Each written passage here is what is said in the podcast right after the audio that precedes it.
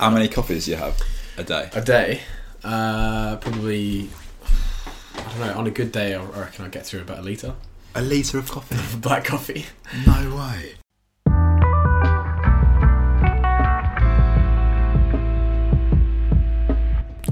Welcome back to the Take Flight podcast with me, Mark Whittle. Really excited to share this episode with you. The guest for episode 16 of the Take Flight podcast is co founder of Sandows Cold Brew Coffee, Hugh Duffy. Sandows is cold brew coffee brewed in London, and the guys are absolutely killing it. They've gone from brewing in their kitchen to being stocked in Selfridges, Fortnum and Masons, Sourced Market, and more recently Sainsbury's, among many others, as well as being the coffee of choice in all bar ones around the country for those late night espresso martinis. I'm a massive coffee fan, and I've got to be honest, we do nerd out a little bit in this episode about some very niche coffee chat, which I loved and was in my element. But we also talk all about the newest release from the Sandows family, the spiced and citrus flavoured coffee soda, which was unreal. We actually try it during the recording. They're available in Sainsbury's as well, and encourage everyone to go and pick one up. They really do taste amazing. It's very different to your normal coffee, but I loved it. We talk about so, so much more. If you've been listening to Take Flight and are considering launching a product, then this episode is definitely for you. Hugh is a top, top guy and shares some absolute gold around product development, general entrepreneurship around building a product, everything from sales, marketing to building a brand and taking a product from concept to ultimately the success that it is today.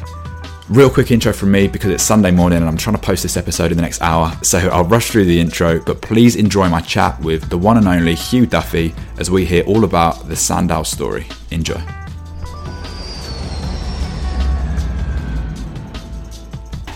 Hugh Duffy, welcome to the Take Flight podcast.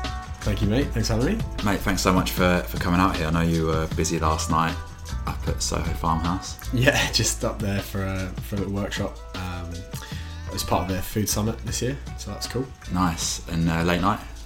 Uh, I mean, yeah, there was a little, um, there was a dinner and, and uh, you know, had a few drinks and, and chat with a few people, which was cool. Like met some new people and, uh, but yeah, not not super late. yeah, mate. Thanks so much for coming down. It's been uh, I've, I've been wanting to chat to you for a while. Actually, I spoke with Hugh Thomas. He was actually on the first episode of, yeah, of yeah, this podcast. listened, yeah, Yeah, which is like way back in January.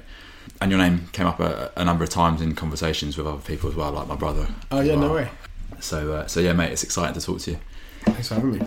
Yeah, mate. Just to kick things off, you give us a bit of a background of who you are, and I guess a bit of a understanding around the business and what you guys are doing. Yeah, for sure. So uh, my name's Hugh. I I guess like uh, I'm the co-founder of Sandows Cold Brew Coffee. Uh, we we make a whole range of ready to drink and sort of on trade ready um, cold brew coffee drinks. And I mean, just to give you a, a sort of in a nutshell, cold brew is coffee that's brewed overnight with cold water. So you get like uh, a smoother, sort of less bitter and less acidic flavour by uh, infusing the coffee, the ground coffee, in cold water rather than using hot water to extract it. So where you could brew a like a filter coffee in, in say like five minutes using hot water, when you take away that heat, you can still extract it to the same level and, and you pull out a range of different flavours and that's why it's kind of like really smooth. But it takes much, much longer. So we're talking like, you know, we do sixteen hours, but you can go from anywhere between like twelve and twenty four hours Yeah. Really. You just get different results. So it literally takes like 16 hours. And how much would you do in 16 hours? Well, I mean, when we first started out about four years ago, you know, the, the, the sort of batch size that we would do would maybe be like 50 litres, but now we're up to kind of like 20,000 litres at a time. Yeah. Jesus. And we are just saying there, I asked you how much coffee you drink.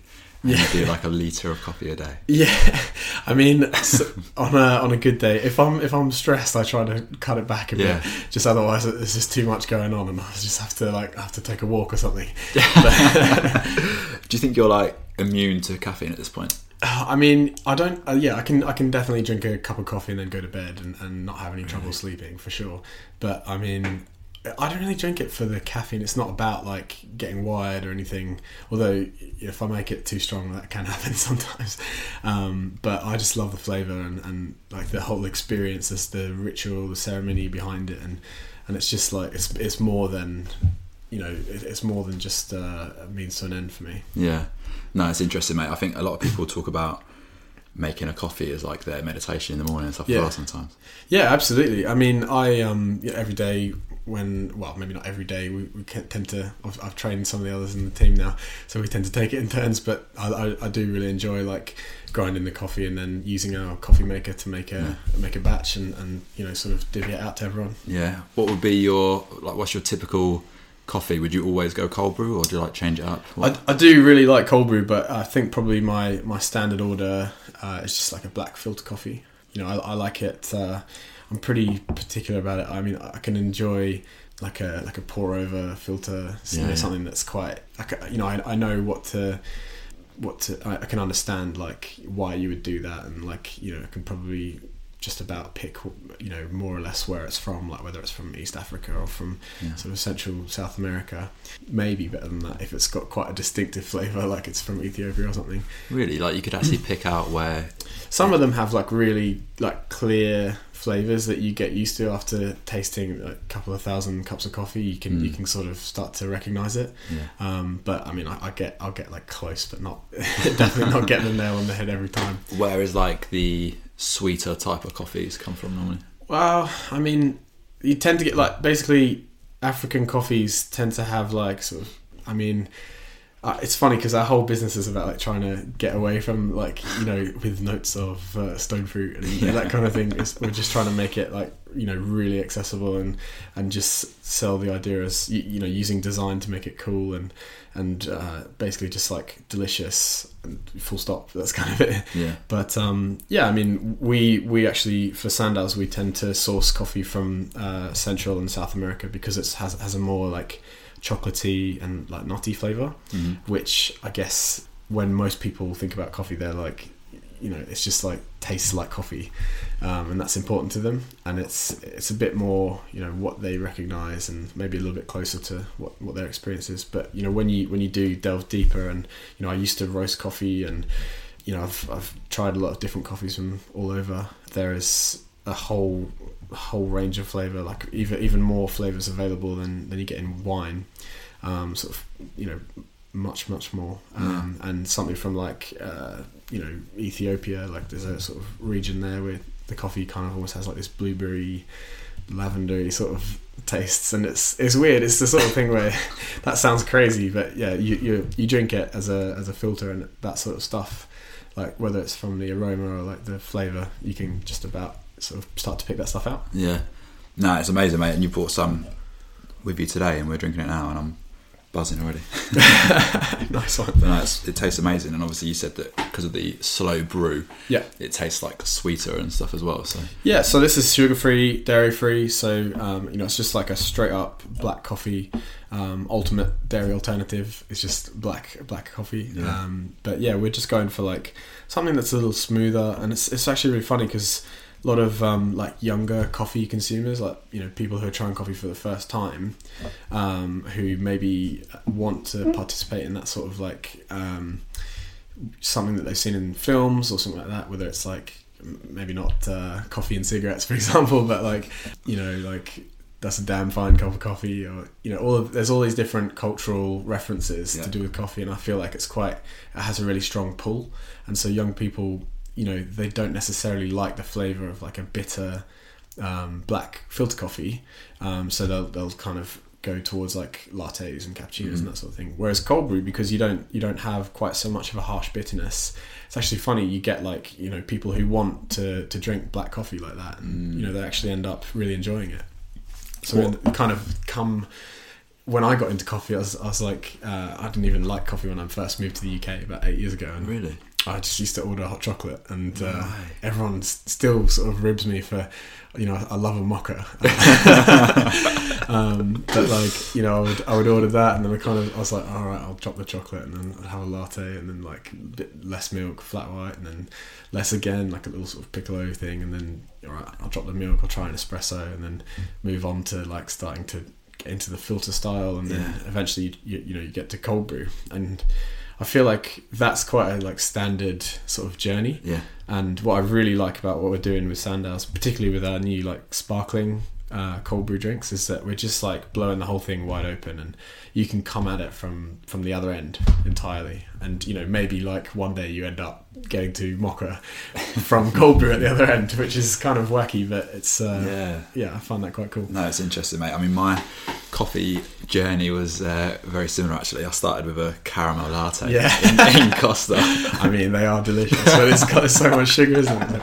They're- like, I could never drink one of those now, though. Yeah, yeah, Um, I'd always have a either, yeah, either a filter or V60 or something. yeah, yeah. um, Nice. But yeah, mate, I absolutely love this. I think at some stage during this chat, we're going to have to open one of the uh, sparkling ones as well Sweet, perfect. to give it a go. So, mate, I've obviously read up on some of your story, Awesome. um, and it's really interesting. The Take Flight podcast is about people who are taking a leap of faith and doing some incredible things, and I think what you've done is awesome to date. So, I want to hear a little bit about probably where the thought first started for Sandows, where it came from, Yeah. And I guess what actually made you go and take it from just a thought and a pipe dream into the reality that it is today. Okay, cool. Well, I mean, um, yeah, I guess our story kind of begins where uh, Luke, my co-founder, and I met working together at Tap Coffee in Soho. Yeah, Um, I love that. I love that place. Yeah, yeah, really great place, and we really enjoyed working there. Um, Luke was working there a little bit before I joined. Uh, they opened a new store on, on Wardour Street. I mean, it's now been there for, for quite some time, Yeah. about five years or so. Oh, that's the one I, I normally go to. Yeah, yeah, it's quite long and thin Mm. and and has a coffee roaster in the back. Um, and I joined when they were. I'd actually been working at Giraffe. The it's like a kind of everyone knows it's like a kids restaurant. The restaurant, yeah. yeah, and I, I mean I blew up a lot of balloons. What was your best balloon? uh, well, it was just like you, they're just like normal. Just a balloons. normal yeah. but like you know, I mean, keep the kids happy and then and the and the parents are happy Mm. basically. Um, but yeah, that was it was funny because I, I you know I, I grew up in, in Australia and I moved here when I was eighteen. I'd, I'd kind of always wanted to live in London. Um, How come you moved here? well, my my mum's English, and uh, I I went to school here when I was about, about eleven um, for a little while, and Was that in London? uh, just outside London, Yeah. near near Watford. Okay. Um, and then um, yeah, like you know, I, I really enjoyed growing up in Australia, but I, I'm pretty fortunate to have been over here like quite a few times visiting my my family, my mum's family, and you know, when I was about fifteen, I remember coming and there was. Uh, I was I was off school for about three months, and during that time, I just I would just go into London on my own, and I just remember being like, "Wow, this is this place is incredible. I, this is where I have to be." Yeah. And then yeah, my my girlfriend at the time, um, when I was about when, after I finished school, she kind of convinced me that you know maybe we should maybe we should like move to London and you know see what maybe do like a two year kind of thing. Yeah. And yeah, after that was kind of all I needed really. Did it, and then uh, I've ended up staying for yeah just over eight years now. Amazing. But yeah, I guess you know I sort of uh, when I first came over, I haven't, haven't been to university, um, not really for a lack of wanting to go.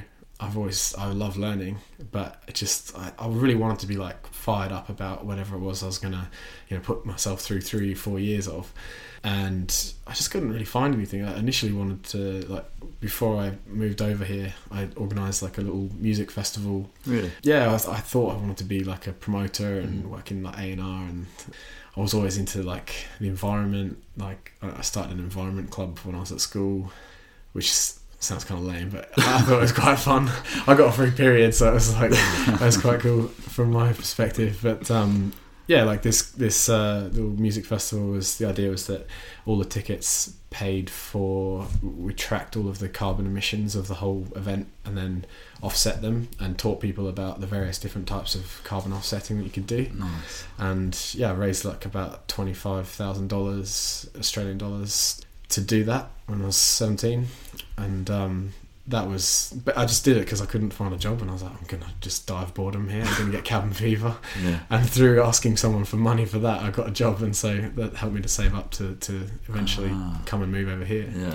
but you know when I when I did move here the the reality of London was just that maybe anywhere actually it's just that you know there's such security in not having a network um, whether it's through family or, or whatever that allows you to maybe I just didn't know anyone you know? And so what I thought was just going to be a walk in the park like coming over here and like yeah I'd love to work in the music industry that'd be awesome. Do some more event stuff. It just proved like way too difficult. I just couldn't I couldn't sort of crack that.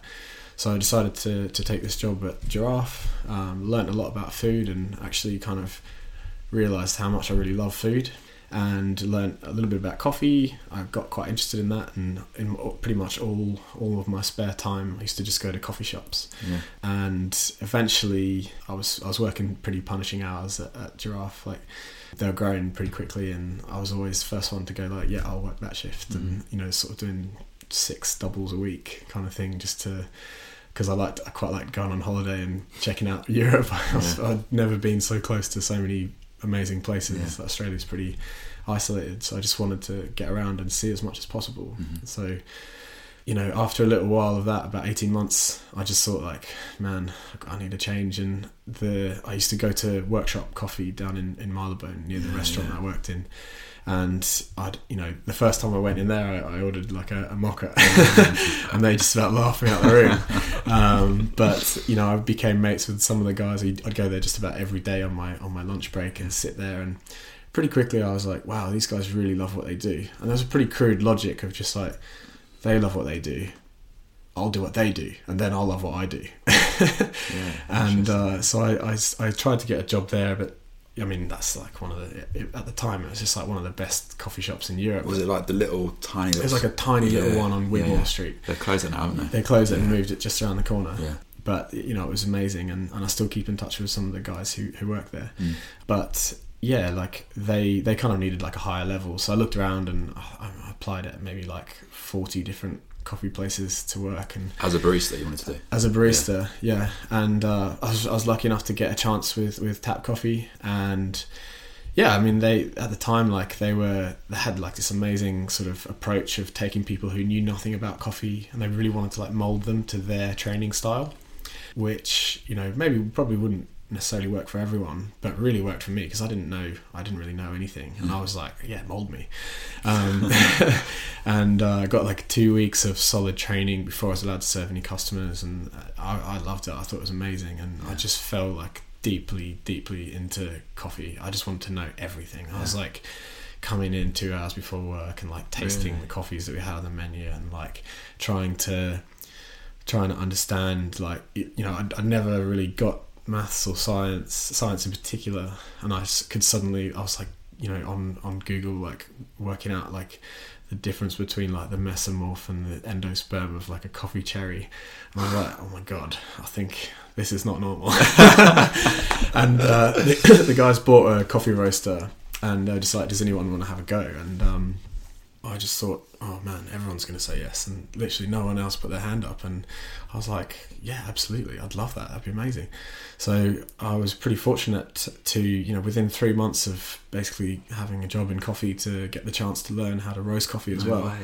and uh, I mean that's I think that's pretty unheard of really, and you know that roasting coffee makes you a, a much much better barista because you understand like how it how it got there kind of Mhm. thing, and, and you're able to kind of react a little bit earlier, even maybe like half a second earlier than somebody else might do, but it can make a bit of a difference. Yeah. Um, and it just meant that I was more conf- confident, like talking to my other colleagues and to customers about like about the coffee, and and I think like at that kind of age, I was like 20, 21, you know, having something that you feel like an expert in is like really, really powerful. And I'd never really, I felt like as though that wasn't going to be possible for someone who hadn't been to university. Yeah. And so it really gave me like a sense of purpose and a sense of identity. And um, yeah, I mean, so it became important to me. But I guess uh, that's kind of how I got to that point. And then um, Luke and I became really good mates. He he and I were managing two of the three tap Really? cafes um, for for about a year or so, and so we had like matching shifts. Um, we'd work together for maybe six months or so, pretty much every day on the opening of the new store, and become really good mates. And once we s- split out to manage um, two of the three shops, then we, we had like matching shifts, and we'd, we both lived in Stoke Newington, so we kind of cycle home together and like stop off at the pub on the way a few times, and it became clear that like we both had this like desire to to start our own businesses, and we'd we'd had like we'd made attempts before, and we both kind of never quite got there. But with but between the two of us, I think we like started to develop a bit of a momentum and a bit, bit of a belief that like we could push each other to do something that we'd never managed to do on our own. Mm. yeah, I think that that's that's pretty pretty classic story really. And yeah we i guess that kind of running in parallel to all of that sort of stuff happening we i guess the way i usually explain it is that like when you're when you're a barista you sort of drink your mistakes. Like which sounds a bit weird but you um when someone orders like a flat white and then you, you put it through the till and it comes out on the ticket and whatever and then two seconds later they go oh it's actually sorry can i can i change that to a to an americano. You go yeah yeah cool no problem. And you've already half made the flat white so you go well all right i'll just drink that and i'll make you this other one. And you start drinking like all these coffees that you've made mistakes on. So you're drinking quite a lot of milk and then the next thing you know you're like wow i'm starting to like i'm getting bigger and bigger. So between that and then like learning about the roasting um, you know i was like i really wanted to like we all all of the team we've got more and more into black coffee. Yeah. um, that's that's pretty pretty normal for people who work in coffee to they tend to drink a lot of black coffee Mhm. I guess you can just taste maybe a little bit more of the character of like where the where the coffee might have come from. Yeah. Um, Milk's not particularly good for you anyway, right? yeah, I mean, it was it was just more about like wanting to taste what we'd made Mm. in in like literally the back of the shop and with this you know roasting in the same place that you're serving the coffee. So we're all kind of into black coffee, and then when summer rolls around, you know the the guys at Tap, you know one of the guys was from from the US, and I'm not sure whether that was that was why, but they they had like cold brew on the menu, and that was the first time that I'd ever discovered it, and back in about 2012 Really? and um, yeah, we or 2013 maybe, and yeah, we it was just like the same black coffee that we'd come to love, like this filter, you know, pour over drip filter Mm. style, but cold, and it wasn't like it wasn't bitter, and it was just like it was. We used to make it pretty strong, so it was like, whew, you know, that's going to get you going, and yeah, it was just like it's just amazing, and it kind of it was like a completely new experience for us, and, and we just got really enthusiastic about it, and when our customers are enthusiastic about it and suddenly like cappuccino guy is, is ordering a cold brew like five times a week we're just like wow there's really something in this. Mm. And so i guess like that whole environment of like that stuff happening together with you know these like sort of trips home via the pub and like sort of you know getting a bit of dutch courage to to like start something we're like maybe we should start a cold brew company. And we start asking around you know some of our mates at other cafes uh, maybe on the way home or or on the way to work and asking them if they're you know if they're selling a lot of cold brew and they're like actually you know what? It is starting to pick up. And we'd ask them like how are you doing it? And they're just like oh it's just a sort of just a back of house operation. We're just doing it on the fly really. And that was pretty similar to what we were doing. It was we could never really keep it in stock. And you know people are like coming into this trendy cafe and they're like you know it's 10 a.m and asking for a cold brew and you, you're like oh really sorry we've sold out. And they're like you know you hipsters need to get your shit together um, and we just thought like man this this is crazy. There's there's we're the people to do it and there's an opportunity here to make to make like a wholesale available thing that cafes could sell in summer instead of like coca-cola or, or bottles of water which you know when you're when you're a cafe like that's what you want to be selling like a specialty really carefully sourced coffee product. Mm-hmm. and we just thought like that was that would be uh, we were just like let's have a go so yeah we started out um, with like a hundred samples and we just sort of gave them to people that we'd met in the cafe or people that we knew already. And um, we just said like you know this is you know we're Luke and Hugh and this is our new thing that we're trying out. And if you uh, we'd love it if you'd post it on Instagram or put it on you know get back to us on Twitter. And you know if you if you do then maybe we'll keep doing it. And if you don't then maybe there's there's nothing in this Yeah. and pretty much just about everyone just put it on their Instagram or Twitter or something and we just thought wow okay I guess we've got to do this now um, Baptism by fire. yeah, exactly. And I, I mean, you know, we were literally brewing it. At the fir- I, I've still got like a video. You know, we we made the first batch in our kitchen. A couple of mates came round. No way. We were um, we took like I, I roasted the coffee, and we you know we just used like it was like Morrison's still water, like bottled water, and we just we bought this like uh, hundred liter sort of home brewing stainless steel tank. It's kind of like a big uh, stock pot. it's probably more accurate to be honest. It was, I mean, it was pretty basic, and uh, we just put everything in like a, a muslin bag. I mean, bag is a strong word. Basically, Luke sewed like a makeshift pillow out of muslin on his sister's sewing machine, and No uh, we just put this coffee in, and yeah, we, we we tried out a few things. We tried out like you know we, we started brewing it and then we took samples at like at 12 hours and 12 and a half hours 13 14 and then we were just like you know what? 16 is it tastes good and it's also quite a convenient amount of time if we do the if we start brewing at about 8 o'clock then the next day it's like a pretty decent time to start work. So that was uh, it was kind of a mixture of the two really. And it, it, it got a lot more bitter after about sort of 20 hours or so. And so that was pretty much how it started. And then we started tweaking all the rest of it, like the the water recipe, the the way we roasted the coffee, the um, like the grind size. You know, you want it to be as, as coarse as possible Yeah. because the longer it sits there, like it goes into the coffee, and you want to extract as much as you possibly can.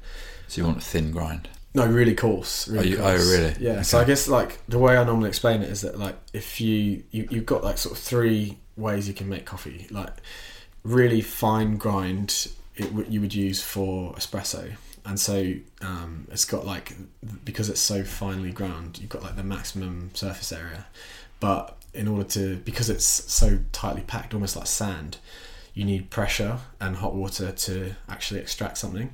But because of the pressure, that's where you, it extracts a kind of an emulsion, like this oil in water, like espresso emulsion. That's why you get like this that golden crema Yeah. um, and that takes about 30 seconds and then you know if you take away the pressure and you're just making coffee with with hot water and you're pouring over the the hot water over the coffee it's going to take about you know somewhere between like three and five minutes. Um, and you, you would go a little bit coarser um, because like there's longer contact time. And the longer the contact time there is the the coarser you want to go. And so when you take away the pressure and the hot water and you're left with you know cold water to extract this coffee you want it to be as coarse as possible because it's going to take a lot longer and so it's just a, it's like a balance you know you're just trying to balance all of these different things and so we would we were just trying out like how can we do as many constants as possible so that when we do a little experiment we can we can move on quickly Yeah. It's So- crazy. Like it's a it's a proper art, isn't it? yeah, absolutely, absolutely. I mean, it was um, yeah, it was a pretty quick like learning curve on that stuff. You know, we lived together at the time when we were starting out Sandows, and that that can be difficult to do maybe forever. But at the time, it was like you know, we're in the room next to each other, and you Mm. sort of. We used to joke that it's like you know you knock on the window or knock on the on the wall. It's like, man, I've had an idea. Uh, but maybe that's maybe that's uh, taking it too far. But we we definitely like being in the same space. Like we didn't waste any time, and we were able to um, we were able to just like iterate super fast and and kind of you know we worked sort of you know we were still working full time. Well, we, we split one role between two at Tap initially, um, doing I think it was like seven or eight shifts between the two of us there each week, and they I mean that was really supportive of them to let us do that. And then we we needed more space than our kitchen could allow, and we felt that that wasn't hygienic enough. so we asked a guy that had, had used to work at Tap Coffee. Um, his name's Danis. He had a cafe up on Holloway Road called Vagabond, Oh yeah. and uh, Yeah. he They, knew- they, there used to be one just down the road. yeah, yeah? Stroud Green Road. Yeah, yeah. They um, so he had like a basement space going in in his uh, spot on Holloway Road, Perfect. and we were just like, mate, can we can we rent that basement off you? And we came to an agreement where we would trade the wholesale value of the cold brew and a couple of shifts a week in the bar there for the rent, and you know anything left over we would pay sort of in cash Yeah. or you know by a bank transfer. Of course. Uh, yeah. Actually to be honest it was mostly cash only for the first year or so.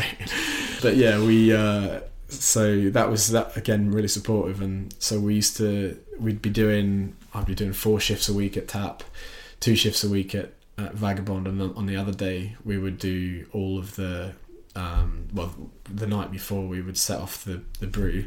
And then they, the day after we'd come in and we would basically filter all of the coffee and then package everything uh, so we'd yeah by hand we'd be sort of making sure that all of the bottles were sterilized and then yeah just like filling capping by hand using a like a, uh semi-automated capping machine to get like a really professional finish Yeah. and then sticking the labels on and, and actually writing the use by and the origin of the coffee on the label on every single one and then putting them in boxes. Mm. Actually, the first week we forgot, we didn't think about boxes, so we were just like, oh man, this is.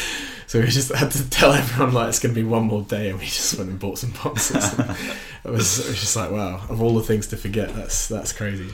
No, it sounds so good though. Like the obviously a lot of hard work goes into it as well. And you said we just decided to give it a go, and that's Yeah. amazing. But it's, it's such a common theme on this podcast is talking about or being involved in things that you're so massively passionate about. Yeah. and that's obviously led you down the path to being where you are today, and obviously enjoying that Yeah, as yeah. much as possible. Something else I'm interested to ask you about is you spoke about your business partner Luke, Yeah, and there's been people on here. We spoke about Ugly Water with sure. uh, Hugh and Joe. Yeah, I live with Joe. Do you live with Yeah. Joe now? No Yeah. way. So do you also live with Lily? Yeah, yeah, yeah. yeah. Such a weird connection. anyway.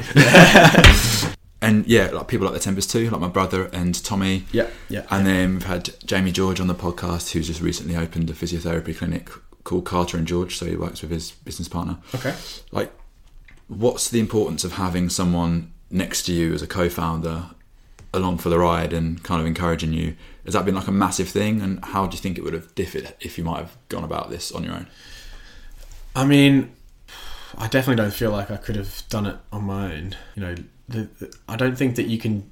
I don't think that you can sort of paint it with a broad brush. Like you can't just have anyone as your business partner. It, the the key is trust, and you know, Luke and I were really good mates already. We'd worked. We actually had already worked together for you know over a year, and so there'd there'd been a lot of trust developed there already, and I think that like you know we've we've had friends who whose businesses has, have not worked out, and whether whether it's because like they just couldn't get through to that product market fit fast enough, or Mhm. because they, they fell out, you know that's that can happen. It, it can be tough, you know, whatever reason that is. But I've I've always felt like as though as much as like you know I can I'm sure I'm super frustrating to Luke and sometimes he can he can really like grind my gears but um I know I always know that I can I have like complete trust Yeah. and uh, even if sometimes like he'll he'll do something that will annoy me or whatever when it comes down to it you know like I've I've like fallen off my bike before and he's he's like come and seen me at the hospital or something like that you know just to make sure I'm okay Yeah.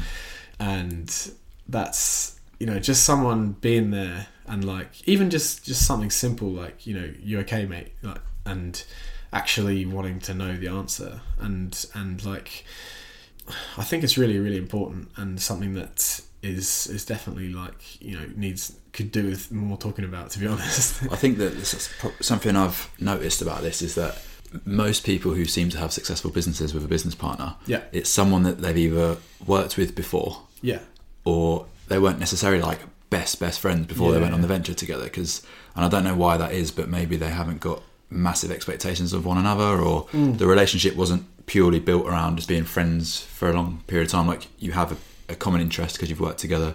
Yeah. You understand how each other work already, yeah and then you kind of go on that business journey together. And I think that seems to work. Yeah, I, I mean, I think that um, I, I think that there's there's like a, a hurdle. If you- if you are two friends that start something like Luke and I, um, we got to a point working in the basement at Vagabond. You know, we'd been doing it for maybe six months, and we had. We, I think we were just about to, you know, we we were in Selfridges and we are in Source Market and Fortnum's and.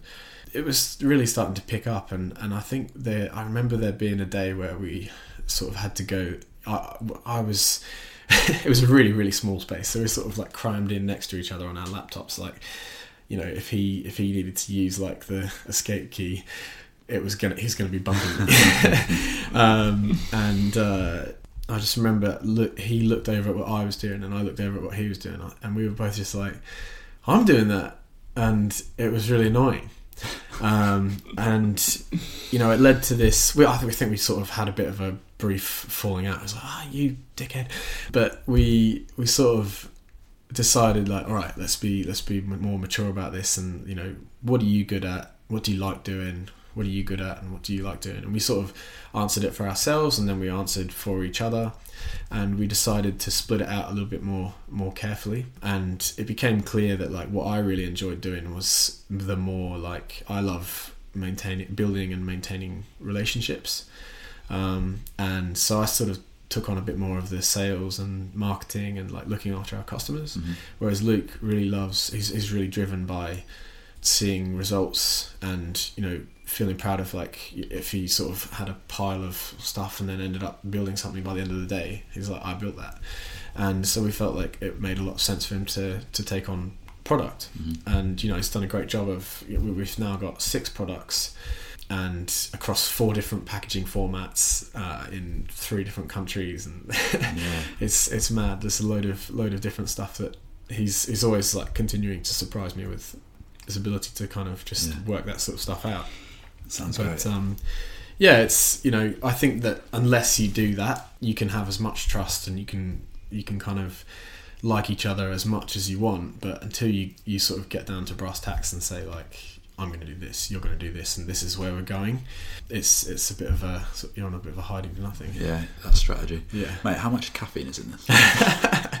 so this one is uh, about 80 milligrams. So it's, um, I mean, it's it's it's like a, a strong coffee. Is it? It's like a strong coffee. Yeah. I'm absolutely buzzing. Yeah, I think um, you were saying that a lot of the people who are like baristas and stuff will typically drink a filter. yeah, And I was reading the other day, from a nutrition standpoint anyway, like having it with water releases the caffeine into the bloodstream quicker. yeah, Whereas with milk, it's a slower release. yeah. So you yeah, won't feel because that. there's the protein. Yeah. Yeah. So you won't feel that hit as quick. Yeah, I mean the cold brew is. I think. I mean it's it's completely a theory, but I feel like the sl- the lower temperature helps it to get into your bloodstream Mm. faster as well. Yeah. But that's just like that's just me going. There's got to be something to this, like because it's I'm, I'm buzzing. I feel like I'm floating. Yeah, yeah, exactly. So, mate, you, you started to talk a little bit about it there, and you mentioned some of the other products and new products that you've got. Yeah, yeah. Some of the ones we've got here today, the Nitro Coffee as well. Could you give us a bit of an update as to where you are now then? Sure, You've sure, spoken sure. about the journey and how it came about. Where are you today? Obviously, fantastic news with what you've done with Sainsbury's. And, Yeah, and just yeah. give us a bit of an update on how big you guys are. Sure. So, I mean, I guess like from the beginning, we started out with we the, when we worked at Tap Coffee, we used to make like a, a small little brown medicine bottle, and for, you know, for the cold brew that we sold there, and it was we felt like as though it had a sort of um, it, people would ask us like, oh, is this stuff like is this medicine or is this like really really strong? Am I going to be okay if I drink this? And we were like, well, you know, the, the liquid's brown anyway. So let's put it in a clear bottle. And it was actually like we were on a, we were on a night out and bought a small bottle of. We had a bit of a rum phase and bought a bit of a like a small quart of um, Captain Morgan's. Nice. And it, I remember like this bottle's perfect. And so we sort of looked into it, and it was actually possible to buy it in a relatively small quantity. And all we needed to do was buy this capping machine, which was about, I think it's about three or four grand, which was more than we had at the time, but something that was we could save for. Mhm. So we got we got started with this glass flask, which I guess is kind of what we're what we're known for. Um, it's sort of often imitated but never replicated. Um, Really? Yeah, Other people have tried it. yeah. It's uh, I mean, there's some there's some shockers. I think the glass bottle looks awesome though. Yeah, definitely. So I mean, it's it's it's it's funny because like I don't think we really knew what we were doing at the time, but what we what I guess we were doing was um, we were referencing alcohol in order to convey like a higher like a premium value proposition. It's actually using clear or like see-through packaging is actually a classic clean label technique because if you can see it like you know there's nothing to hide and that kind of thing. And all of this stuff we didn't really realize we were doing it until people had like picked it apart later and said oh that was really smart. And we were like oh yeah yeah yeah yeah that was totally on purpose. And i guess like between that and then and our design you know we have like quite a striking blue set of blue crossed barbells on the front of the packaging which is uh that's kind of in, in homage to Eugene Sandow, who we've named the brand after. Yeah, tell us what the Sandow's name means. So we, when, when we were starting out, we were actually going to be called London Cold Brew. Um, we're just like, wow, yeah, we're going to own London. Like, let's let's go big with that name. And and then we sort of we started with that, and it was a bit of a work in progress. And when we got, we, we started working with uh, these designers called Studio Thomas, two guys called Thomas, and they were just leaving their jobs at the same time as us. And so it's quite it's quite a really we still work with them and they've done everything for us all the packaging for all of our products and our website and and everything and uh, it's quite a sort of special partnership but you know those guys everything that we could come up with with uh, London cold brew ended up looking a bit like Thames water, and uh, we just thought like, oh, maybe this isn't it. And one of the things we were asking was because we had this bottle, this sort of like whiskey flask, almost like tonic sort of medicinal style flat flask. We thought, you know, it's sort of Victorian. Maybe we should have like a Victorian strongman because a cold brew strong, and again, like pretty basic logic. So I remember, I actually remember it really clearly. We were at the pub with our flatmates, Luke and I. I just googled Victorian strongman, and just about the first hundred results came up for this one guy who I'd never heard of, and his name's Eugene Sandow, and he's kind of remembered as like the iconic Victorian strongman mm. when you uh, or, or sort of weightlifter, bodybuilder. And for example, like when Arnold Schwarzenegger won Mr. Universe, the trophy is a Sandow. And I found it really amazing that it's only like it's less than 150 years ago, and this guy's almost completely forgotten. Yeah. We went to the British Library and we did some um, did some research on him and got out a load of books about him, and it was it's amazing. He's this guy's like one of the most famous people in the world at one point. You know, he at a time before TV and even radio, people in Australia like knew who he was just from like newspapers before he got there, and it's it's kind of amazing. People used to pay money to kiss his muscles, and uh, you know, like most guys who start a business, Luke and I were like sweet let's you know, we could do some of that and um, still still waiting on that one to come through I think but it'd be nice if we had some muscles but the um, you know we uh, we just thought like like what really got got us was that he he used to study the statues of uh, in in museums and that sort of thing of uh, the Grecian athlete, which is this idea of the perfect muscular proportions that Grecian athletes um, tried to apply to you know to their physique. And the idea is that everything is rather than being just bigger and bigger and bigger, everything's in proportion, and it's all it's about strength and perfection and he got obsessed with this and started like curating his exercise you know doing little like pinky curls and things like that in order to have every single muscle to a specific set of muscular um, measurements and he's sort of, there's like pictures of him carrying like 12 people on top of a uh, on top of a sort of pylon, steel pylon or something like that, and it's a steel girder. And uh, I think most of it's probably just jokes, but he's um, you know, we just thought like, wow, we, we interpreted that and we looked at it as like you know unusual methods to strive for perfection. And we're just like wow you know that's that's what we're doing. We're taking we're using cold coffee or cold water sorry to to brew coffee and make it taste like a little bit more distinctive and smooth. Mm. And so we thought you know what better than to to name the brand after him and we don't, you know, we're, we're already at pretty grave danger of coming across as massive hipsters with a cold brew coffee brand out of East London. So we thought, you know what, we'll, we'll kind of like lead with the blue barbells, which is like a symbolic reference to that. Um, and we wanted to be like the British cold brew, where we sort of call ourselves the original British cold brew. And was he British then? Uh, he was actually German, but came to London to sort of seek his fortune. Right. But I guess the the reasoning behind that is that like in when we were setting up, a lot of the stuff that we were referencing was from the US. Cold brew is a lot bigger in the US, mm-hmm. and I guess that's because people in the US have like what they consider to be like coffee or coffee. You know, it's like, Mate, this is this is destined uh, for Brooklyn, if not already. Right? Yeah, yeah.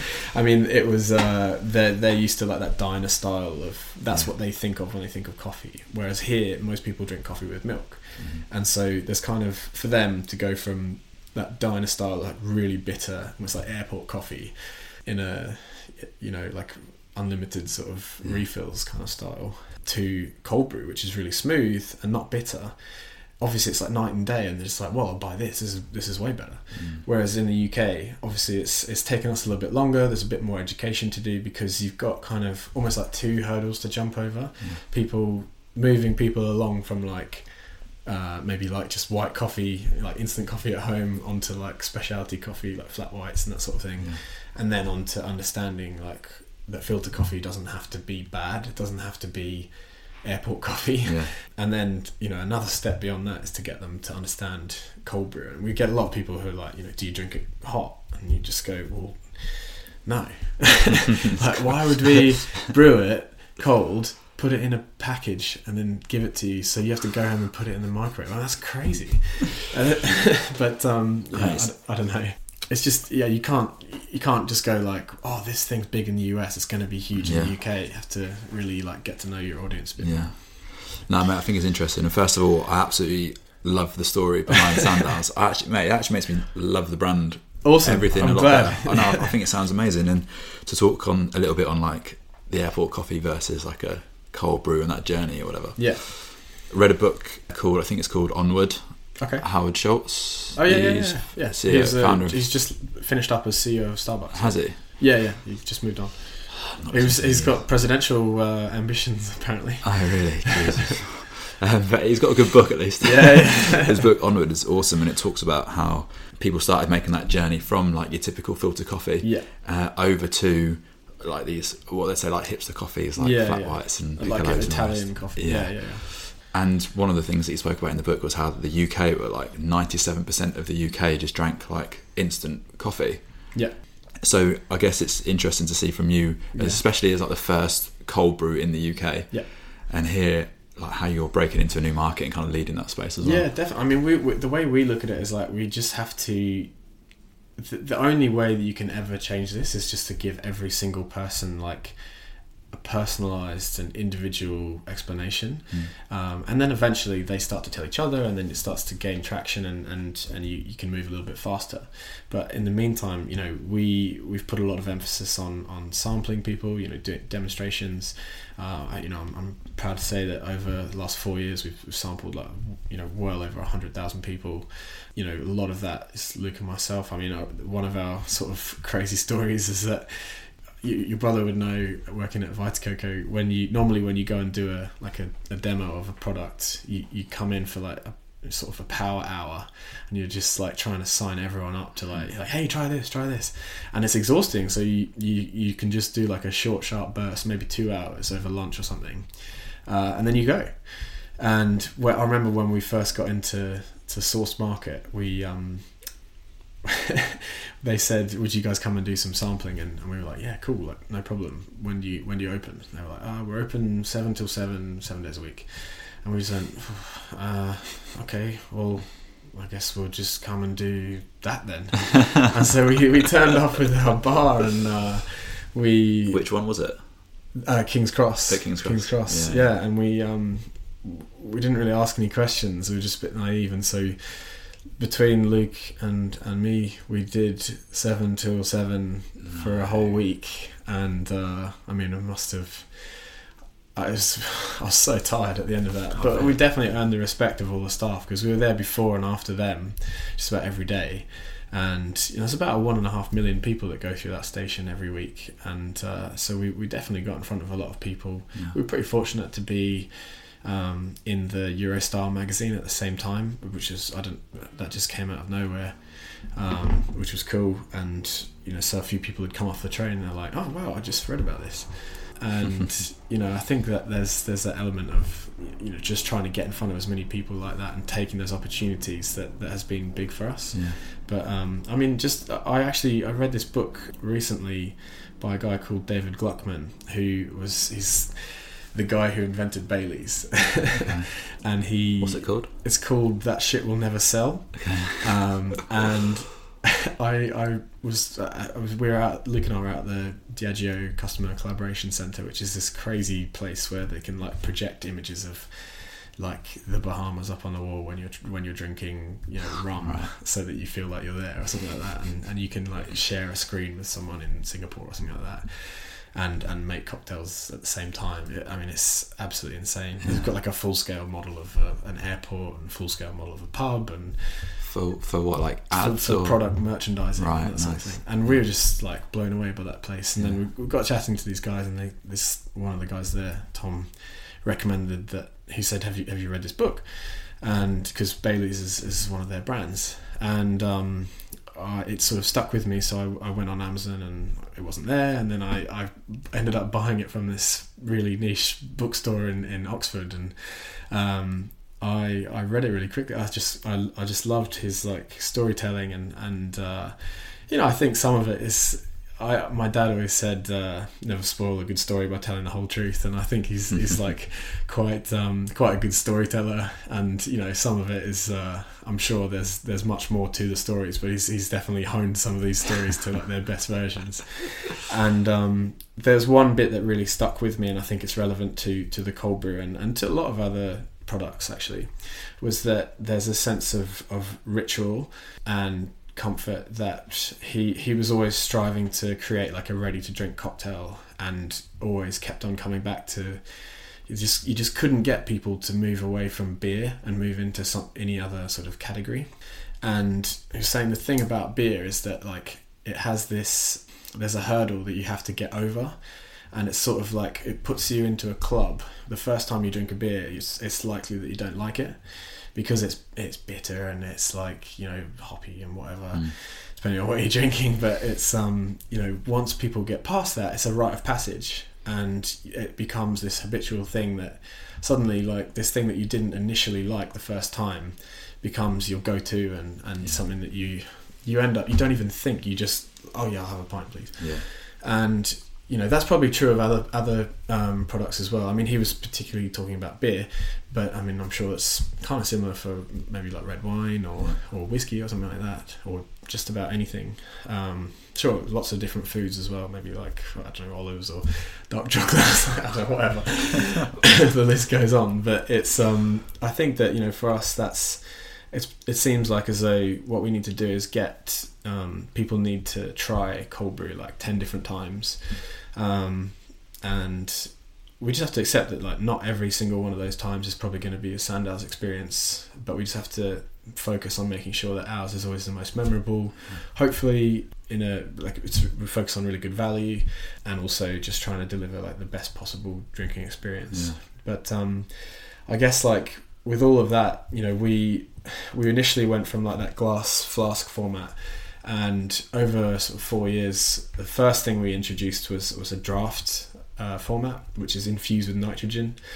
That I mean, that was super hard to work out. Like it, it's probably took us a solid three years before it was really sort of really actually good. And you know, we've got that in like. Uh, Shoreditch Grind, for example, and Crosstown Donuts have it across the mm-hmm. sort of about five or six sites now. And the you know it, the putting the nitrogen you sort of infuse nitrogen into the coffee on on route to the on route to the tap. And it um, pours with a almost like it looks a bit like Guinness but it, it doesn't have quite the same texture but it's, it is creamier um, almost like it's it's like lighter and I mean it's just delicious. Like it's it's really like glossy and, and just like very very different drinking experience. So it's, it's, it's like a black coffee that looks like it has milk in it but doesn't. And so it's the nitric oxide that gives it that like frothy. Yeah, it's it's nitrogen. So it's like a we, we just buy like food grade nitrogen and it gets we use like a a system that puts the nitrogen in each in each serve rather than pre-infusing it and yeah. so we get like the most nitrogen you could you could get into each serve nice. um, so it kind of cascades in the in the glass and that sort of thing and it's i mean that's like really sort of luke's labor of love yeah. i guess and we've gone through various different iterations from like using these like cornelius kegs that people use for home brewing through to key kegs which are like a plastic recyclable um, and not reusable but like recyclable keg yeah. and now we use like a, a bag in box system um, just for a lot of different reasons but um, there's that and then I guess that the next thing was that we we started getting a lot of bartenders who I mean they're pretty hot on like new drinking new drink trends and we had we just had so many people asking us like have you guys ever thought of doing something for espresso martinis? Oh, mate, yeah. Because um, the thing about espresso martinis is that like the the bar loves it because it's often the top selling drink. In the UK, it's it is I think it's on en route to this year become the, the top selling cocktail in the UK, hmm. and um, people who buy it they love it too. It's you know you one person. It's the kind of drink where you know you, you sell one and then you'll sell a hundred because everyone's like, "Ooh, let's let's get fifteen yeah. espresso martinis," and then the guy behind the bar is like rolling his eyes. Like, oh, "Which genius had this idea?"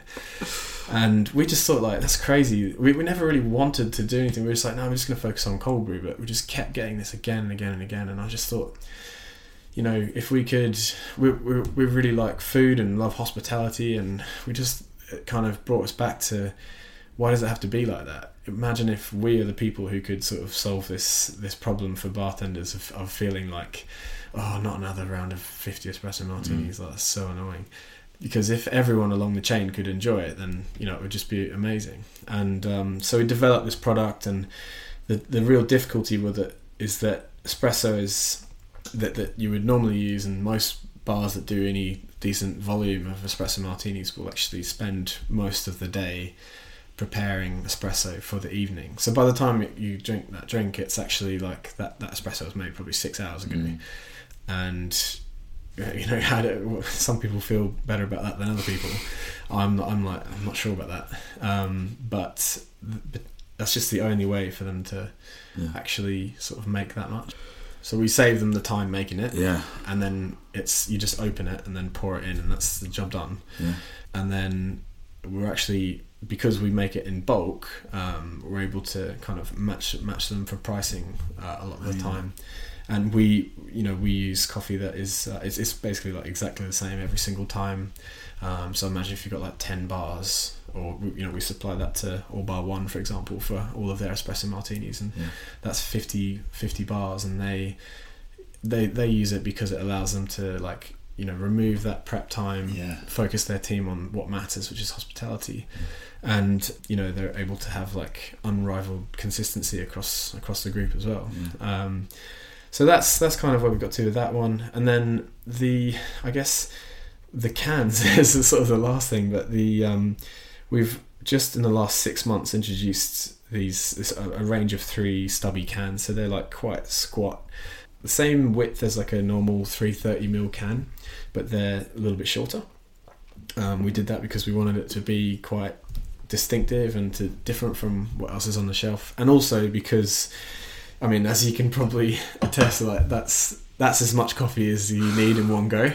Um, Yeah. 330 mils of, of, of this recipe is it, I mean that's probably going to be too much for most people. And so that sort of led us to here. And yeah I mean like the to do one can like the minimum orders are such that you know we would have had to order like 300,000 of of one printed can um, and we just thought like well, maybe we could sort of hedge our bets a bit and introduce a couple of flavors at once Yeah. um, we're not against like milk or um, or you know dairy alternatives in a, in a product. You know, I think there's definitely room for like range extensions in the future, but we we wanted to do something that helped to solidify our image at Sandows as like the sort of thought leaders in cold brew in the UK and Europe and doing stuff differently and, and really trying to come back to that whole ethos of like unusual methods to strive for perfection or Yeah. or at least something interesting and something exciting. Yeah. And- great, mate. And so we did. Uh, we decided to do a range of two cold brew sodas or sort of coffee sodas.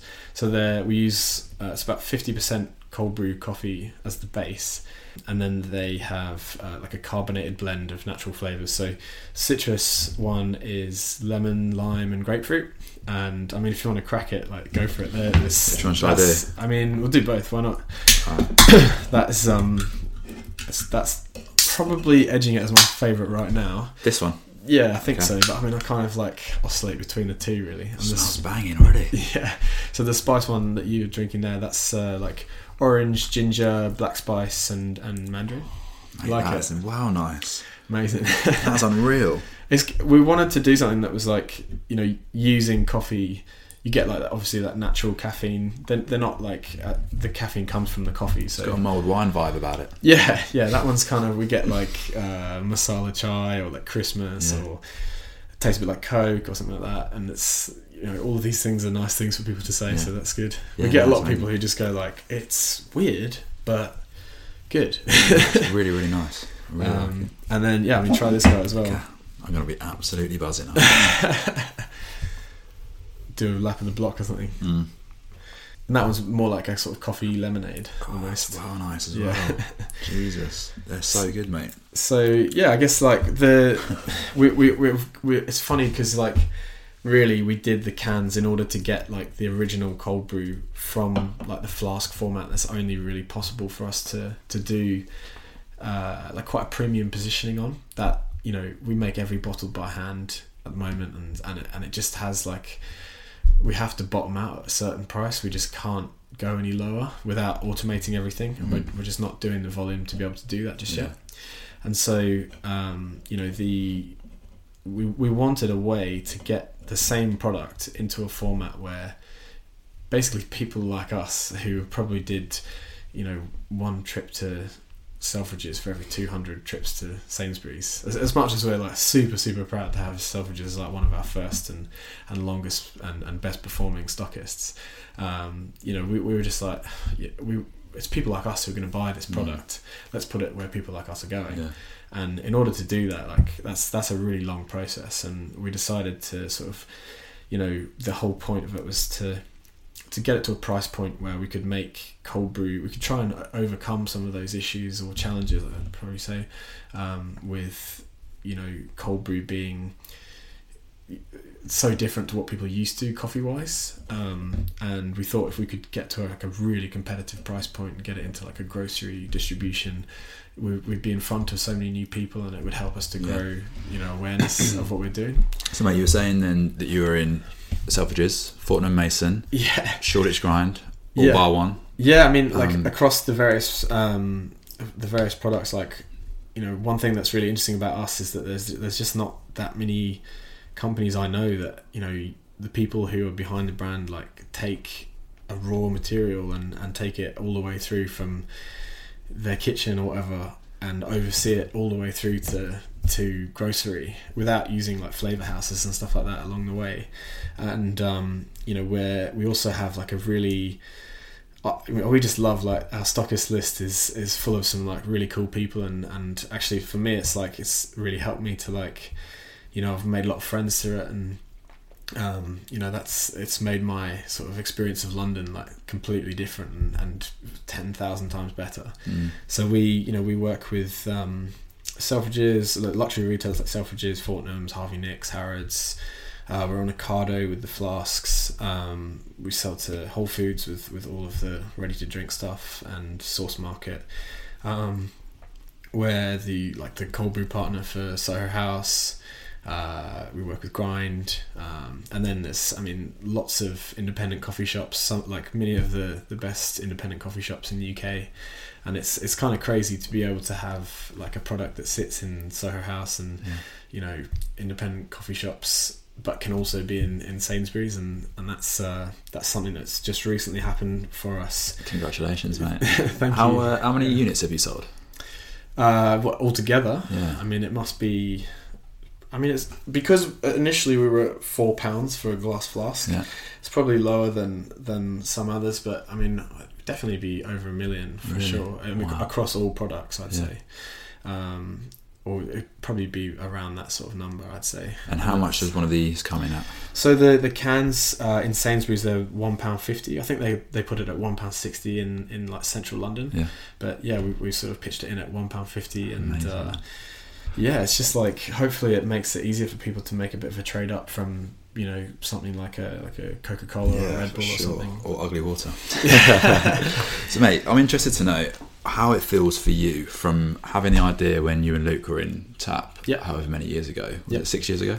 Uh, I mean, when we first started working there, but yeah, we left there probably four years ago. Okay. Yeah. So four years ago, having the idea, and now being where you are today, having your products that you've developed, you've sold, you've marketed, and having them in all these different stores, in these independent coffee shops, even in the bars for espresso martini. Yeah. Like, how does that feel for you when you either go into these places or to speak to these companies and know that you're working with them? Yeah, I mean it's amazing. Like it, you, you, I've just I feel like you know you meet all these people who have businesses that are like whether they're cafes or, or restaurants or bars or whatever, and you're able to have like a different experience of going in there. You're you're a friend and you're you're a supplier, um, but you're you know you're able to sort of have, that you have like this mutual respect for each other that makes Yeah. for like a really special sort of experience of of London and, and you know the, the rest of the UK as well and Yeah.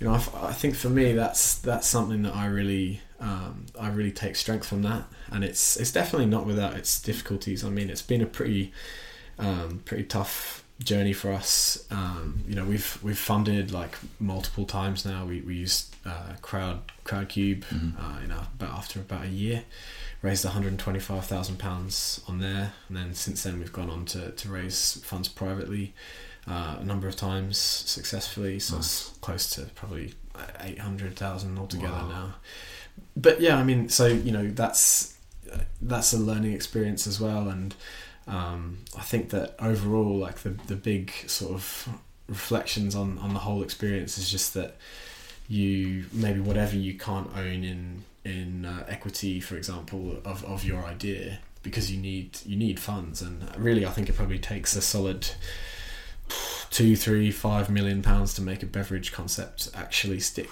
in the UK um, you um, you know where we've learnt so much and have such a breadth of experience across like some of the many many many mistakes that we've made. I mean now when we make a mistake it's just like well it doesn't even rank compared to some of the other ones. What's been your biggest mistake? uh, well, the one I like telling people about is we had a we had quite a funny story from um, we did a festival in the first year, maybe we're maybe like four months in or something like that, Mm. and the festival in it was in Victoria's Park at the time. Uh, rhymes with glove box, but I won't, I won't say what it is. Um, it's um, we we took out a stand there and it was it was expensive. It was really expensive, and uh, for us at the time we had very little in the way of cash. We just thought like this is our big break. Like you know people are gonna it's the hottest day of the year that that day, or that's what we thought. And it turned out actually was the hottest day of the year, and you know we we were just like yeah we'll do these little flyers like come over with one of these and it's it'll be two pounds for a cold brew on ice and we we're giving out all these flyers and people come back over to us and uh, they're just like is it beer and when you go no no it's, it's coffee. They're just like okay cool bye. Hmm. And and they, we just we didn't i think we sold maybe six cold brews across two days way. and made about 12 pounds or something like that on cold brew. And i guess like the lesson there was that what we did in order to bounce back from that was kind of the ultimate in resilience and ability to I mean, I was kind of panicking. I was like, "Oh, this is it. We're done." And Luke, you know, is a little bit more level-headed. He he was like, "Hang on, let's just what can we do here?" And we decided to we sent someone who was who was working with us. We had a bunch of our friends kind of helping us. You know, we were like, "Yeah, we, we're going to be super busy. Like, we're going to need six people or something like that." So we're we're you know we're looking in the face of having all these people that we need to sort of pay and um, I mean they're our mates so I think we probably would have just about got away with it. But uh, no you know we'd made we actually got this coffee that was like a you know more expensive than what we would normally buy. We're just like yeah we're going to treat everyone. It's going to be amazing. And we made 60 litres of, of that and um, for, for the for the event. And I remember you know we just tipped all of that out onto the grass next to our tent and washed out these two like plastic buckets that we had it in like it's kind of like a little it's like for home brewing it's this sort of keg thing. And um, we got one of the guys to to go to a Tesco and they had an offer on double concentrate lemon cordial and it was two for a pound I remember. So we were just like yeah just buy two and then bring it back here. And we put that and some of the, the sugar syrup that we'd made up for the event into these buckets and then topped up with water just from the tap right next to our tent. And we started selling it as uh, as fresh lemonade. No and off two pounds we made 750 pounds um, because it was the hottest day of the year. And we started we basically started buying bottles of water from from the festival. That you have to buy it from the festival and they have like a sort of fixed pricing on on what you can do um, I think it's like two pounds fifty or something. And we, because we were the cold brew guys, you know, we we'd said to them like, oh, we need to have ice for our product, so they let us bring ice in. And suddenly we're the only place with cold water, and we just have to keep going back and buying w- bottles of water as much as we can afford, as frequently as we can afford to go. And we're just like selling so much stuff. We're the only place in the whole thing without a queue. The only place with cold water and lemonade. And suddenly, like things are looking up, and you know, I think that first day we must have sold about a thousand bottles of water or something like that, and actually met this guy JP, who's he's the founder of Crosstown. He'd actually been a um, Crosstown Donuts. Mhm. He'd actually been a customer of ours at Tap, and we, we realised this, and we, then we realised that we'd both gone to school in Australia and just about played each other in, in football when we were at school. And got chatting, and uh, they're now like a, a really long term partner of ours Nice. and one of our one of our best stockists. And you know, the next day we, we sort of clocked the brand of water that the festival had been selling, um, or that you had to you had to buy from them in order to resell. And we got one of our mates uh, who had a cafe to order a pallet of it from a distributor, and uh, we we sort of smuggled it in in a zip van with a load of ice, and then we sort of hid it. And we had this system with six people where we would be like unpacking the water from the pallet, putting it into an ice bucket, and like pushing it under all of this ice to get cold really quickly, and then had you know someone taking it out, and then two people taking cash, and I think we made about th- three grand or something. Did And- you make your money back? Yeah, we made the money back, and we That's actually made enough money to buy a new coffee grinder, which made the coffee better. and we all got to go and see Nas at the end. well. What a great Um, story. man. And so it's just like from from this moment. I mean, I, honestly, my heart was in my shoes. It was just horrible to from that to be able to turn it around. It just made us think like we just think back to that so often. It's just like we can we can turn this around. And I guess between that and just like having having good friends and surrounding yourself with people who who care about you and like you know we've become really good mates with the guys from Ugly you know, Hugh reached out to us on. He was just like pestering us to, to swap him cold brew for coconut water, and we're just like, mate, we hate coconut water. um, we hate you. We hate you. so we just said, we just said like, you know, we'll swap, we'll, you know, we'll swap for beer, but that's it. And, uh, you know, sort of, you know, it's people like that, and then the rest of the there's a, there's a quite a tight sort of sense of community, and Yeah. we, we would like to be an active part of that in, in food and drink in London, and and it's um those things are important, and, and I think that's like the key takeaways for me are just like resilience and and being able to pick yourself up, dust yourself off, and and and go again Mm. and and to not get disheartened because it is really long and and patience is critical. You just have to be so patient and it's there is no such thing as a overnight success story. I mean, like we've we've met the guys from from Fever Tree and they were very adamant that it's like a ten year overnight success story. You know, no one really knew about them. They've had though- crazy success. exactly and you know that's there's there's many examples of that I, th- I think that you know you have to be if you if you've got the conviction to keep sort of spinning the same message and um you know trying to get in front of as many new people as possible. Like you just never know which one is going to help it to blow up and and you know got to constantly iterate. And for example like these cans we've just made the decision to change slightly the the wording on the front just based off you know first couple of weeks in the Sainsbury's. We're just going to go with coffee soda because we think it's a bit clearer. Just changing the name of the flavor variant from spice to orange and ginger to open up a few more flavor variants Yeah. in the future so that it's not like a flavor grouping but rather like quite specific Yeah.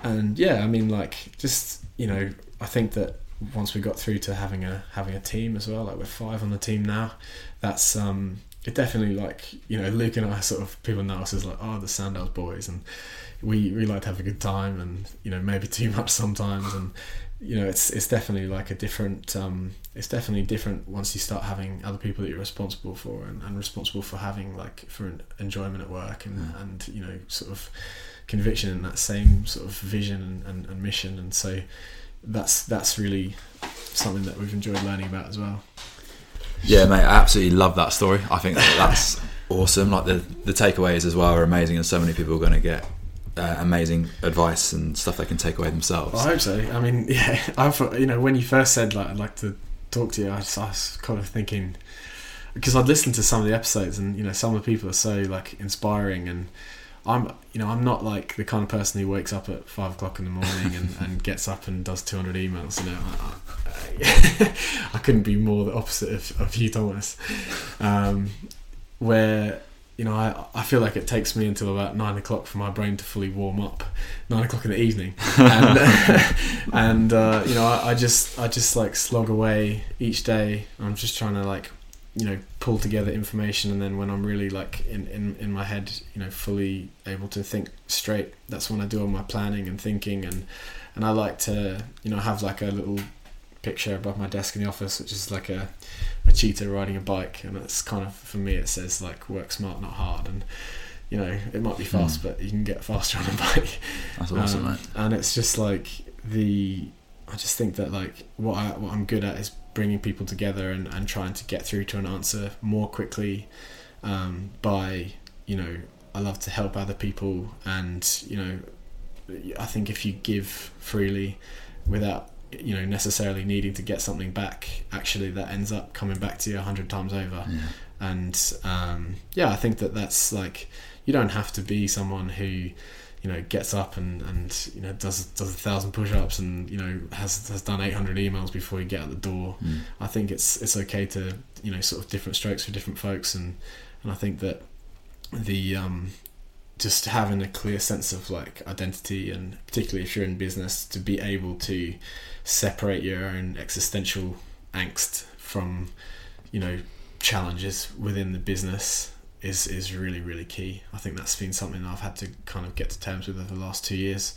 Is that like when the it, you know it might be such a big part of my identity, like people know me as like Hugh from Sandows, or yeah, but that doesn't mean that I am the business in its highs and lows. Like the business is just the business, and I do everything. I, I try to uh, the inputs and the outputs are what they are. Um, You I try to put as much into it as I can. Have But separate same- yourself, right? Yeah, exactly. Like it doesn't make me like a bad person or like you know a failure if we have a big problem where like you know we're out of stock for two weeks and I have to have to sort of say sorry to everyone. Like that's Mm. just the business's problem, and Yeah. and at the end of the day, like you know I'm still. You know, I'm still doing something that is worthwhile, and, and that's okay. Yeah, I like that, mate. That's a very stoic approach, like removing the emotion from it. And I love the no agenda thing as well, because the message comes across as so much more authentic when there's no agenda attached to when you're helping people. Yeah, hundred percent, man. I definitely, I, I just find that that's um, it's something that's hard to to to do all the time, and I think that um, I definitely pull myself up sometimes when I'm like, oh, hang on, maybe I'm I'm tr- trying to trade too much there. You know, could I be a little bit more sort of generous? And I think that you know when you're like working in sales as well, that that approach can.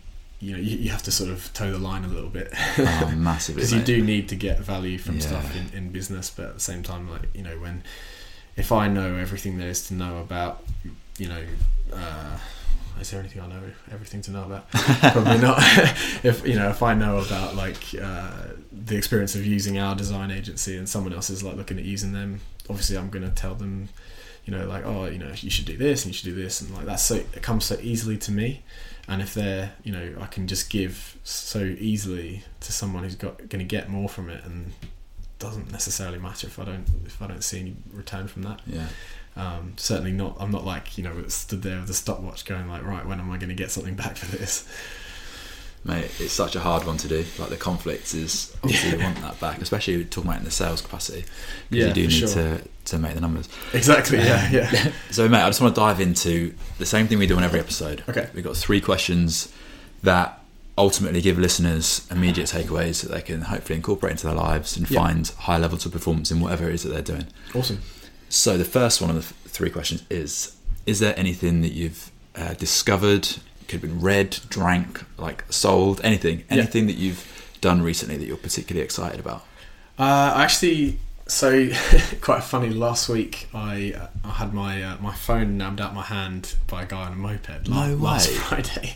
What? I- it's the sort of thing where you you know you read about it in the newspaper Yeah. and you're just like, oh, that'll never happen to me. And I was, I mean, to be fair, his techers was un- unbelievable. Like he was up on the footpath, just one guy, and he like turned the engine off as he went past. He nabbed it out my hand and then turned the engine back on. I didn't hear him coming, and I was just like, what's just happened? But it, you know, and most people who know me know I'm I'm like you know there was a there was the internet had like a day off for the day because I was I'm on my phone a lot. Um, Where were you when it happened? just just near near our office. It like midday. It was, it In the, ci- in the city? in Hackney. Yeah, yeah, it's mad. Um, but I um, so I had a couple of days without my phone, and I'd, I'd actually just ordered um, Shoe Dog by Phil Knight. Yeah. Um, and yeah, I mean, I know that everyone's kind of read this book over the last year, and it and it is an amazing book. And I, it's quite funny that like I don't have a phone for a couple of days, and I, I finish a book in about two days, where it would probably normally take me about two months. um, but I just couldn't put it down, and I just loved that his. There's this one. I mean, I've I've also um, went to Japan a couple of years ago, and Nice. he he talks a lot about spending time in Japan, and I that kind of I think I maybe I had like a more of a connection to it. And I actually love Adidas and like won't wear Nike. Although I've kind of felt like oh maybe I've made a mistake reading this book because it's, it's pretty incredible. But the uh th- there's this one thing he talks about which is you know how do you how do you move a mountain just one rock at a time? And I just kept coming back to that and just thinking like that's that's that whole it, it kind of encapsulates the patience I was talking about the resilience and you know sometimes you have to look back and look at where you've come from not just always Mm. constantly be looking forward because it's that's you know certainly as like an entrepreneur you it is so tempting to only ever look forward and you know I don't like I don't want to be like looking over my shoulder and looking back um, all the time but I think that sometimes you need to remember that you know you need fuel and that looking looking back and sort of taking inspiration from where you've come from and what you've done is is a good way to sort of like replenish your reserves of um, that ability to be able to wake up and go today's another day and I'm going to give my, my best crack Mm, mate, I love that. Two things. Like, firstly, couldn't agree more. The book is amazing. Yeah, I love that. sick. yeah, like just starting flogging trainers out of his boot to taking it where it is now. amazing But yeah. I mean I was like wow I thought we'd come close with running out of cash but Yeah. like They did it. I was so time. stressed reading the book I was just like oh my god It's like a million pound bill, a million dollar bill. It's just like it doesn't know what to do. And yeah, the other one, mate, was just um, I think you're so right. It's something I struggle with quite a lot. Is just taking stock of where you are and what you've achieved in the last six months, year, two years, whatever it is. Yeah. So I think that's amazing. Um, the second question in these three is: if you were going to give a listener one piece of advice, one thing for them to take away and incorporate into a daily routine that's going to help them improve their performance, what would that thing be? Oh, that's a tough one. I feel like I could probably do with taking some of this advice. um, I'm actually, yeah, I don't know if I have necessarily. Maybe the one thing that I do every single day is is um, is, is drink a cup of coffee. Nice. Um, and uh, can't think of. I, I'm pretty poor with my own discipline, and I often, you know, I'm one of those people who's like, "Oh, I need to get better at that. I need to do this. I need to do that," and and I'm not like I have to constantly be telling myself that to to kind of, you know, right, let's start again. Let's try and like. And I'm the sort of person who like if I, you know, something like. If I went to the gym five days and then I missed a day, I'd be like, "Oh, I'm back to zero, rather than like, "Oh, I'm five Mm. out of six, You know, Yeah. it's and I find it really difficult to not think like that. And so I find that maybe you know the the uh, when I the first cup of coffee or first or second cup of coffee that I drink, um, sometimes it's just like I'm you know I'm doing my emails and whatever, and I'm just like you know sort of knocking it back, and and it is kind of maybe for fuel at that stage, but I make sure that at least one of the drinks, one of the coffees that I have every day is just like I'm, I like take a second to breathe and just like separate myself from the work and from everything else and just Mm. go like it's almost like a little sort of self love ritual, I guess. And it only takes sort of ten seconds, and I think about the flavor and that kind of thing, and Mate, so just good. like I just chill for a second, and, and I find that you know it's you're so like I was, I was there was this guy I was talking to last night. He's like a forager, and he was uh, I mean lives a pretty different lifestyle to me.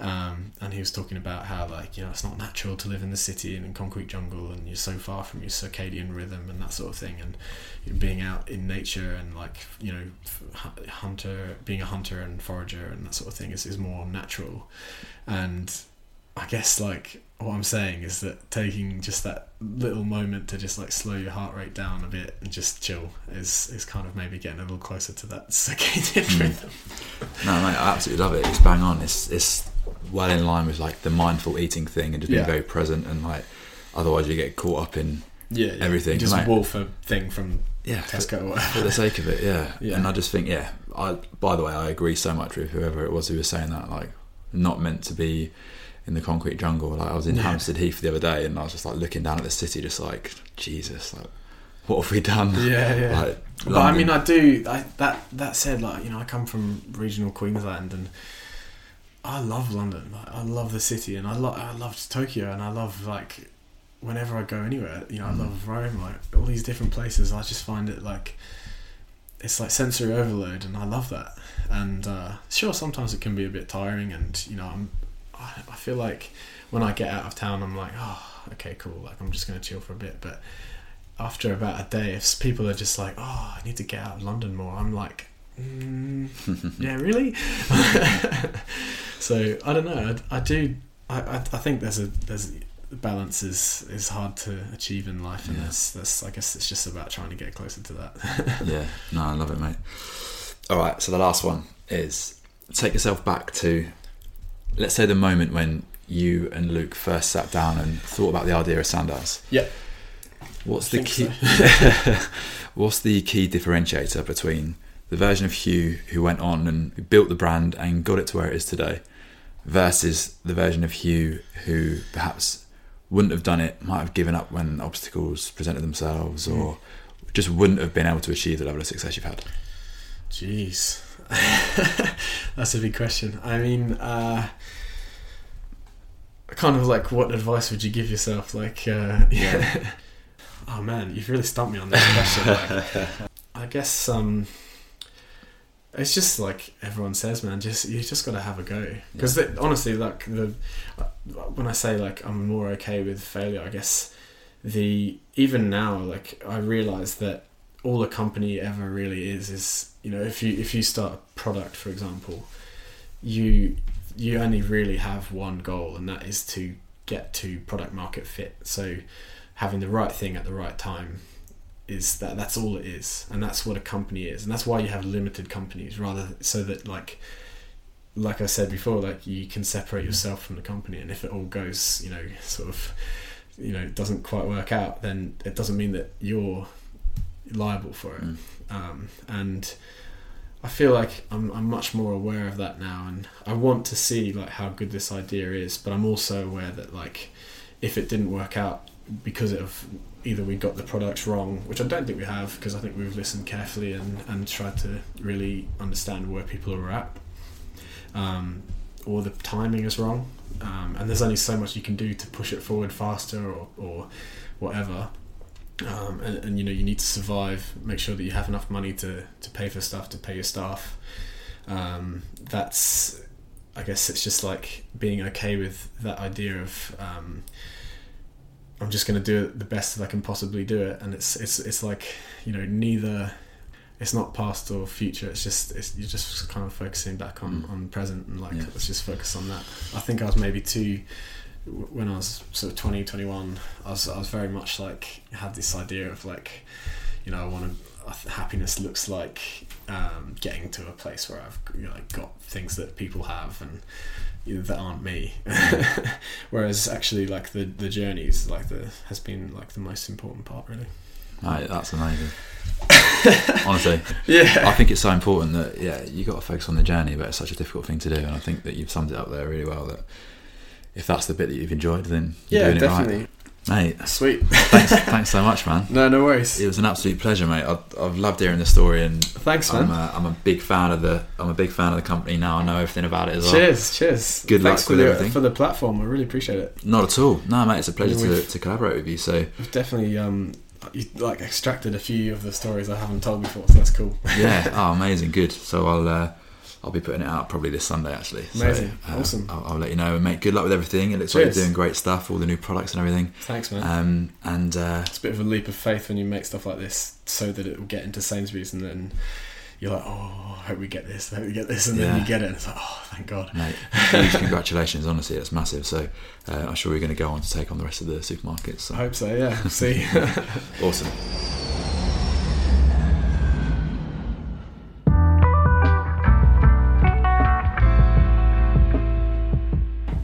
There it is, guys. I hope you enjoyed that conversation as much as I did. Thank you again so much to Hugh Duffy for coming on the show and telling us all about the amazing journey that Sandows cold brew coffee has been on to date.